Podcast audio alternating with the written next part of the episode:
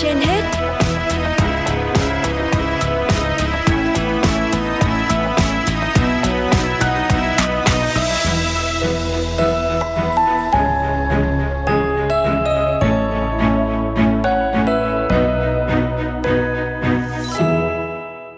Thu Minh và Quang Minh xin kính chào quý vị thính giả. Quý vị đang nghe chương trình Sức khỏe trên hết của Đài Phát thanh và Truyền hình Hà Nội.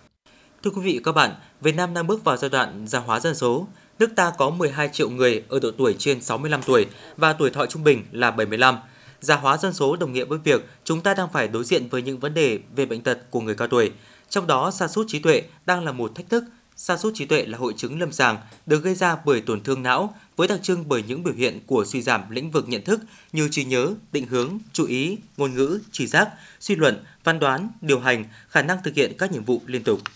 Sa sút trí tuệ là hội chứng lâm sàng được gây ra bởi tổn thương não, với đặc trưng là các biểu hiện suy giảm các lĩnh vực nhận thức như trí nhớ, định hướng, chú ý ngôn ngữ, tri giác, suy luận, phán đoán, điều hành, khả năng thực hiện các nhiệm vụ liên tục. Ngoài rối loạn các lĩnh vực và nhận thức, người bệnh sa sút trí tuệ có thể có nhiều triệu chứng rối loạn tâm lý, hành vi và suy giảm chức năng nặng nề tùy từng thể và từng giai đoạn của bệnh. Tiến sĩ bác sĩ Trần Thị Hà An, Phó viện Sức khỏe tâm thần Bệnh viện Bạch Mai cho biết.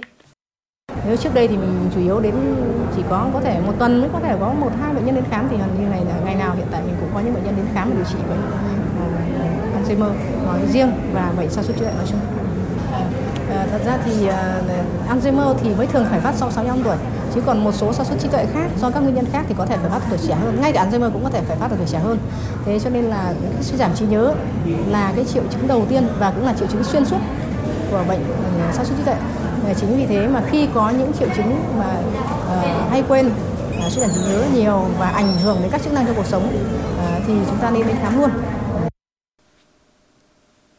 có những bệnh nhân sa sút trí tuệ đến mức không thể tự mặc được quần áo, thụ động, thậm chí có những hành vi bất thường, hoang tưởng, ảo giác, đặc biệt là mất ngủ. Rất nhiều bệnh nhân khác vào viện trong tình trạng không ăn được, nói rất ít, khó giao tiếp, đi đâu cũng phải có người thân đi theo giám sát. Số bệnh nhân là nữ giới mắc bệnh nhập viện nhiều hơn nam. Mặt khác, bệnh nhân sa sút trí tuệ không chỉ là người già, mà còn là những người có yếu tố nguy cơ như tiền sử gia đình, chấn thương sọ não, béo phì, đái tháo đường tuyếp 2.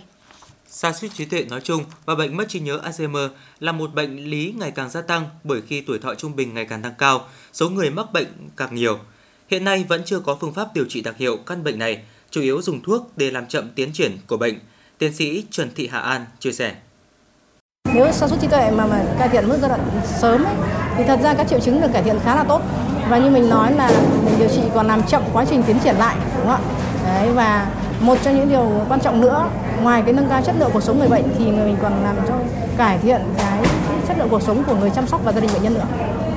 Các bác sĩ khuyến cáo trên thị trường hiện có rất nhiều loại thuốc bổ não, dưỡng não hay các sản phẩm được quảng cáo có tác dụng tuần hoàn não. Song thực tế ở Việt Nam hiện chỉ có 3 loại thuốc điều trị sa sút trí tuệ được cấp phép lưu hành. Các loại thuốc không phải thuốc do bác sĩ chuyên khoa lão, tâm thần chỉ định để điều trị bệnh lý Alzheimer đều không phải thuốc điều trị. Có chăng thì là sản phẩm thực phẩm chức năng có tác dụng hỗ trợ điều trị. Do đó người dân cần thận trọng khi mua thuốc sử dụng, nhất là người bệnh thì chỉ nên sử dụng thuốc điều trị được bác sĩ chuyên khoa chỉ định. Khi có những biểu hiện sau đây, người bệnh cần đi khám bác sĩ sớm để được tư vấn và điều trị kịp thời. Giảm trí nhớ làm rối loạn cuộc sống hàng ngày, khó khăn trong việc lên kế hoạch hoặc giải quyết vấn đề, khó khăn trong việc hoàn thành những nhiệm vụ quen thuộc, nhầm lẫn về thời gian và không gian, khó nhận biết về hình ảnh trực quan và mối quan hệ trong không gian, phát sinh vấn đề mới với từ ngữ khi viết và đọc, đặt nhầm chỗ những đồ vật và mất khả năng nhớ lại những bước để tìm lại đồ, giảm khả năng phán đoán hoặc ra quyết định, thu mình khỏi công việc hoặc hoạt động xã hội, thay đổi cảm xúc và nhân cách. Dạ vâng, thưa quý vị, sa sút trí tuệ nói chung và bệnh mất trí nhớ Alzheimer là một bệnh lý ngày càng gia tăng bởi khi tuổi thọ trung bình ngày càng cao, số người mắc bệnh này ngày càng nhiều. Hiện nay vẫn chưa có phương pháp điều trị đặc hiệu căn bệnh này, chủ yếu là dùng thuốc để làm chậm tiến triển của bệnh. Để phòng ngừa tốt bệnh suy giảm trí nhớ và sa sút trí tuệ ở người cao tuổi, cần điều trị hiệu quả các yếu tố nguy cơ bệnh lý mạch máu não, cao huyết áp, tiểu đường, béo phì, rối loạn lipid máu, hạn chế hút thuốc lá, rượu bia, ăn nhiều rau trái cây và tập thể dục thường xuyên.